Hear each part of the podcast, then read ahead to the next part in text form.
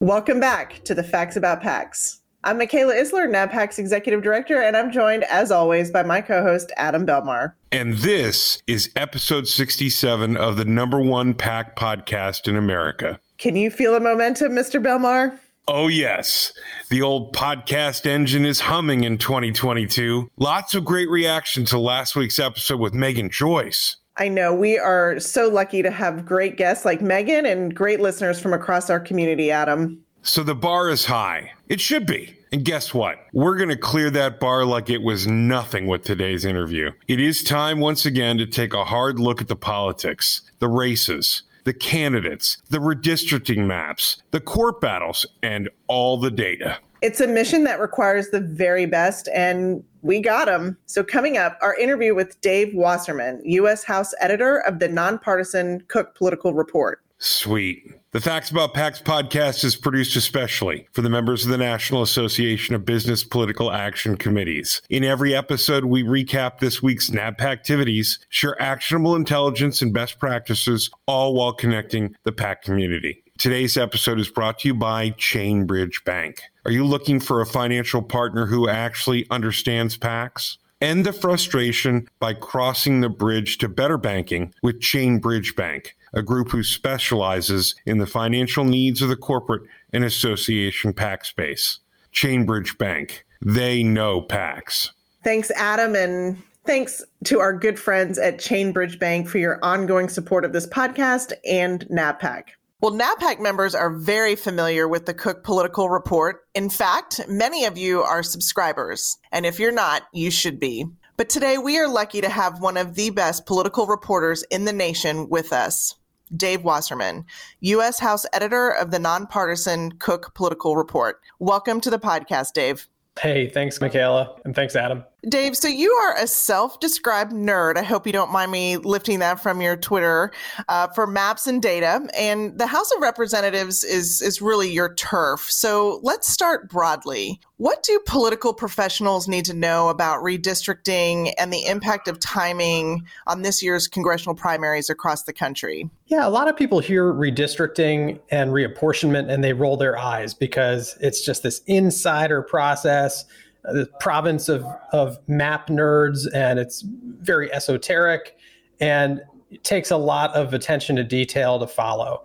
But really, it's existential to election outcomes in an era of really high geographic polarization of the vote and really high straight ticket voting. In other words, it used to be that the strike zone for competitive races was districts that were within the 60 to 40 range either way. Now that's really tightened. We see much less elasticity of the vote so that races where one party has even a small advantage in the district, it tends to go that party's way. So, how district lines are drawn, even down to the difference of a mile, can predetermine election outcomes. You've said that district lines really matter way more than money, and our audience are a bunch of fundraisers and they, for a living, raise money. So let's dig into that a little bit. I think there's some strategic messaging that can go on here for them. Look, I'll give you a quick example. In Illinois, Democrats got to redraw the congressional map this time around, and they usually do.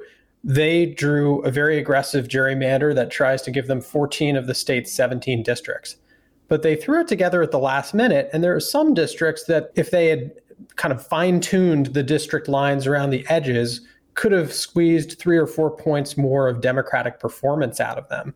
An example is Illinois 17. Uh, some of you may recall Cheri Bustos was the chair of the DCCC last cycle. She's retiring from that district. Republicans badly want to pick that district up, and Democrats drew it to be a Biden plus seven seat had they included a few more precincts here or there around the edges, they could have made it Biden 11 or 12. Now, you can spend three or four million dollars on a congressional race and not move the needle in the race three or four points. That's how firm today's electorate is. And so by by sacrificing those points, by by essentially stranding Democratic votes around the edges of a district, Democrats probably cost themselves $5 million worth of political impact. One of the things that's so fascinating about your insights are all of the implications. I, I want to just go back to that first question, though. Do you see that the challenges and the development of these maps, Dave, are going to have a manifest impact on when these primaries actually happen? Yeah, I fully expect that several primaries will get pushed back. We've already seen that happen in North Carolina, and there's debate in North Carolina over whether primary can go on in May or whether it needs to be pushed back to June or even later. And Texas will stand alone as the earliest primary on March 1st, but we don't have another primary in the country until May. And Illinois, which typically goes in March, will will go in June. So yes, this has been a time crunch for several reasons. The first is that the census data was delayed.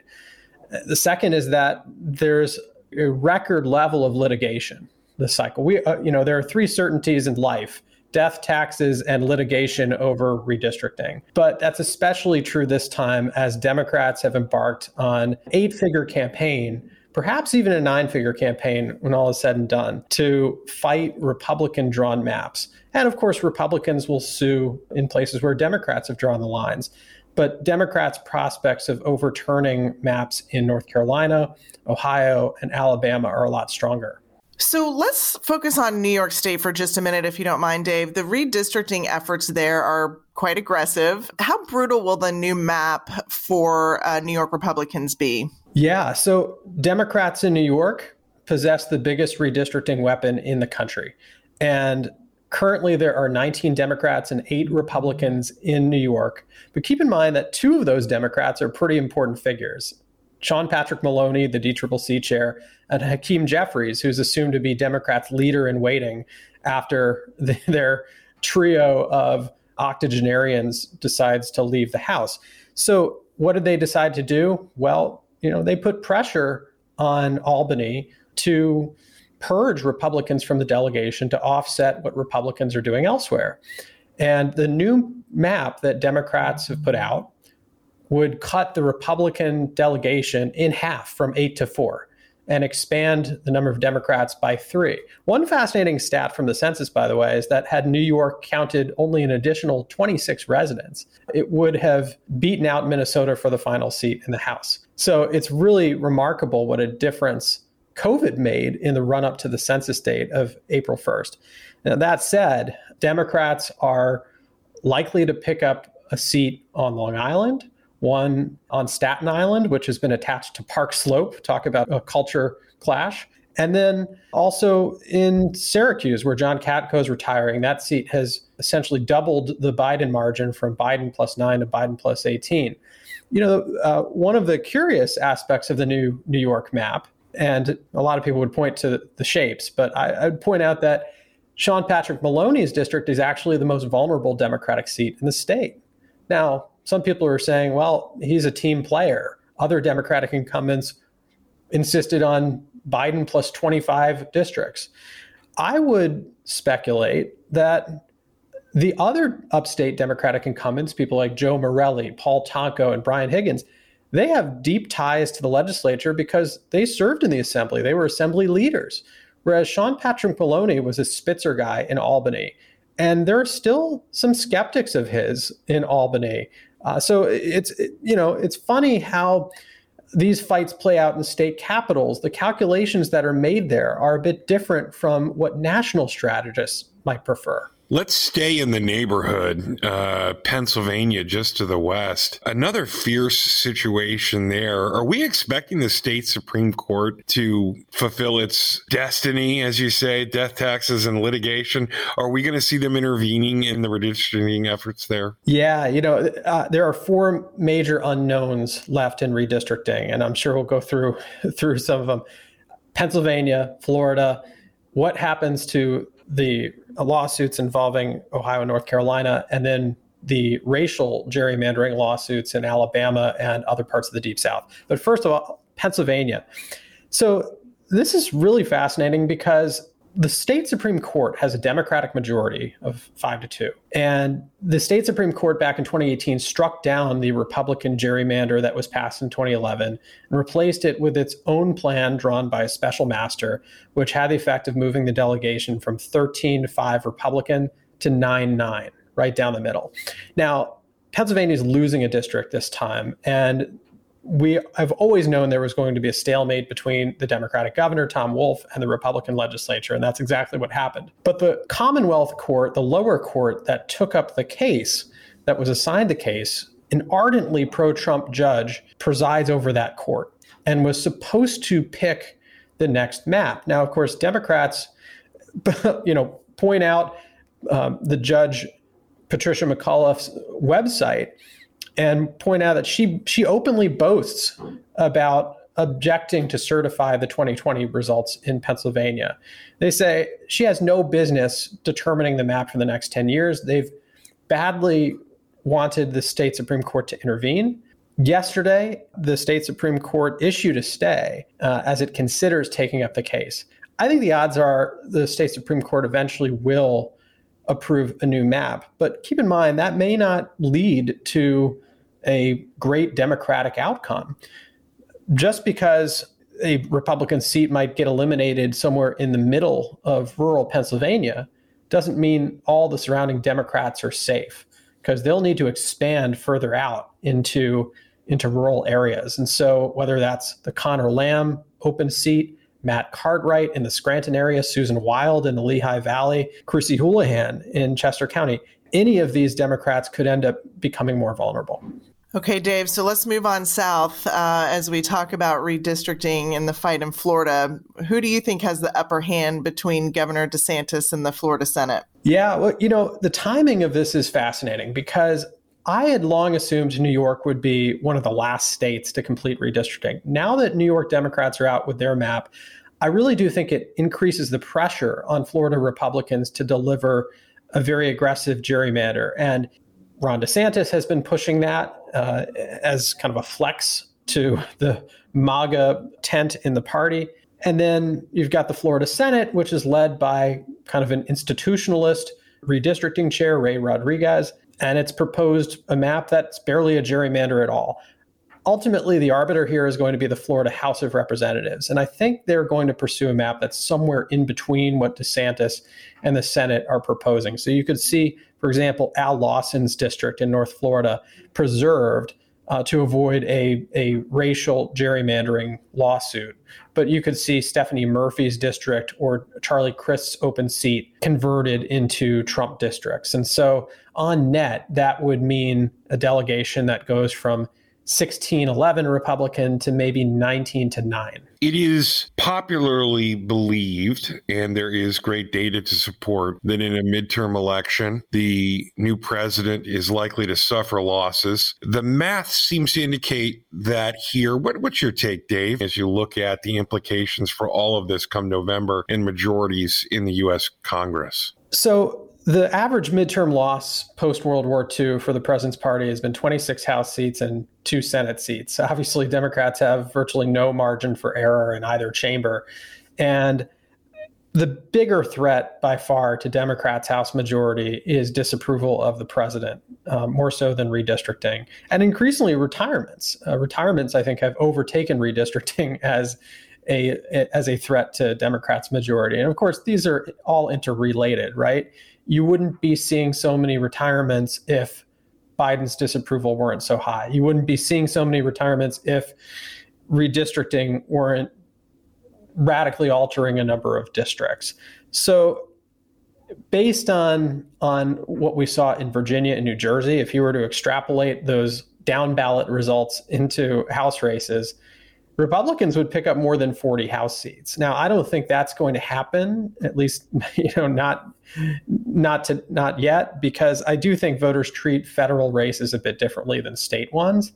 But could we see a Republican gain somewhere between 10 and 30 House seats?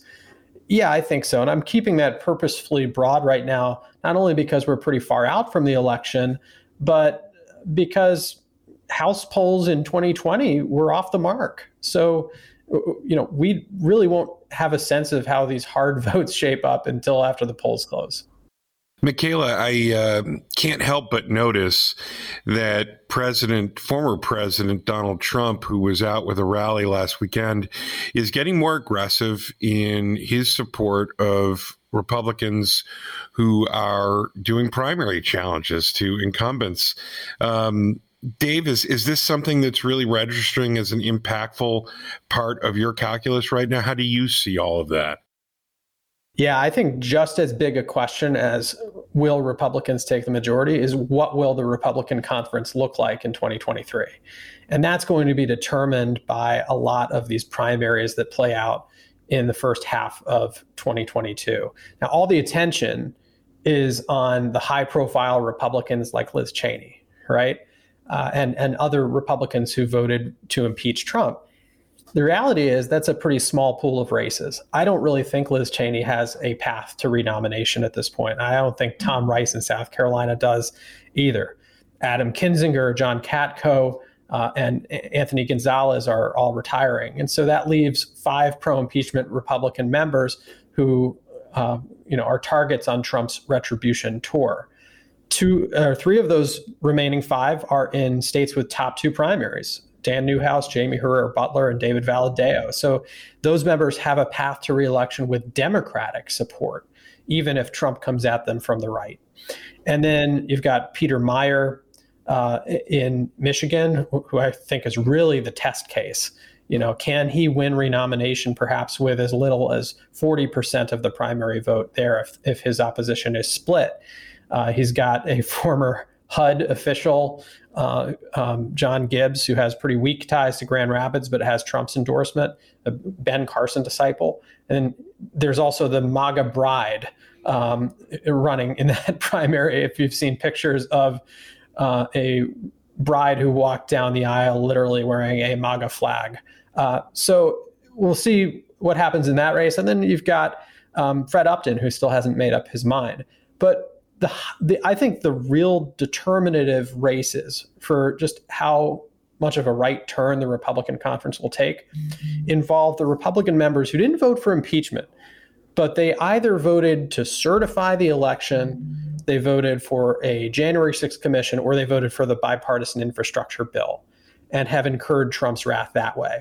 So it's people like Rodney Davis in Illinois uh, who will not, you know, make the front page of CNN or Fox News very often, but is a really key member uh, who, uh, you know, ha- has a lot of policy sway. He is a legislator in the true sense of the word. David McKinley from West Virginia, Chris Smith from New Jersey, Mike Simpson in Idaho. Are these members able to survive their primaries? You mentioned something that I don't fully appreciate the implications, but the racial congressional district makeups and the efforts there in the states that you talked about. How impactful is that? You help us understand a little bit about how different this is today than maybe in the past couple of cycles. Yeah, you know, the Voting Rights Act is really a shifting landscape. And part of the reason it's so difficult to adjudicate is that in most of the country, racial voting patterns are so deeply polarized that it's almost impossible to separate race and partisanship. They're inextricably linked in especially the deep south. And so there were multiple decades when democratic politicians in the south supported really packed districts that created new opportunities for for black candidates to get elected.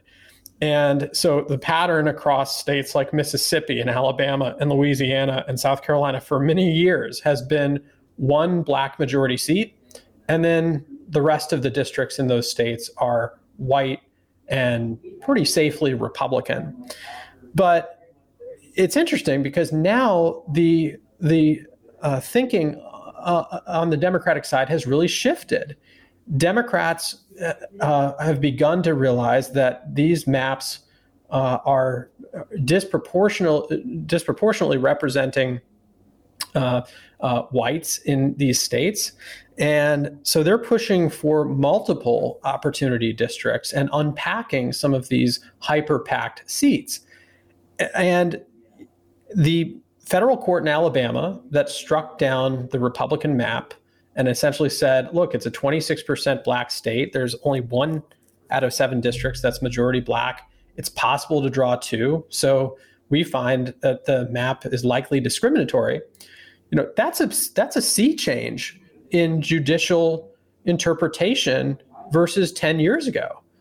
And the fact that Trump appointed judges on that federal panel uh, um, you know, laid the groundwork towards achieving something that Eric Holder's Justice Department couldn't achieve in 2011 is a remar- remarkable irony. And so, you know, it's it's easy to point at a map and say it's discriminatory, but where is the bright line standard? That's it's it's been a shifting standard over the years, and you know, I, I think it's it's really ironic that for all of the conversation about how the Voting Rights Act has been gutted by Shelby v. Holder and the uh, and the striking down of the pre-clearance provision um, that that mandated federal um, uh, sign off on changes to, to voting laws in the South. We're actually seeing a, a move towards um, more expansive voting opportunities for minorities in certain states. Now, it's not true everywhere. Uh, in Texas, for example, where 95% of the population growth in the last 10 years uh, was non white, Republicans didn't draw a single additional minority opportunity seat. But I expect that more lawsuits will play out in the coming years, and the ultimate arbiter here will be the Supreme Court. We did a show looking at the gubernatorial race in Virginia, but mostly about the polling that happened after the election, looking at employed voters and what really was at the heart of that election. What we think we've heard there is that even though education and critical race theory were issues that got a lot of attention in the media, inflation and the economy were really the pocketbook issues that were driving a lot of concern in the electorate. So, not to that specific race, but broadly speaking, as you look at the candidates, candidates and the issues that they're running on and the debates that are starting to happen around these races, do you see some things that are really standing out as being the issues across the board in the 22 cycle? Adam, I think it's really the sum total of the issues facing the country and, and a sense of feeling adrift in the electorate. The uncertainty on multiple fronts, uh, whether it's COVID restrictions, the protocol in schools, I think, more than anything else, and the rising costs of goods. It's all playing into a general sense of unease and malaise that, by the way, is not guaranteed to persist through November. It's possible that in a few months, Americans could be feeling more optimistic about where things are headed with regard to COVID or the economy. I think once voters start feeling better about the pandemic, they may start feeling better about the economy. They're really inextricably linked. How certain am I that I can take a trip, a business trip without flight interruptions? Or can I be confident that childcare will be reliable? So, what voters, I think, expressed in Virginia was not so much confirmation of Youngkin's concern on critical race theory or echoing what Tucker Carlson was saying on Fox News. I think it was more an expression of frustration with the state of school closures and restrictions, mitigation steps in the last two years. Dave Wasserman, you're just a terrific journalist, and we appreciate your time and the great work that comes from the whole team at the Cook Political Report. We look forward to having you back on the podcast soon. Thanks a lot, Michaela. And thanks to everyone downloading and sharing this podcast. Subscribe and meet us right back here on the Facts About PACs.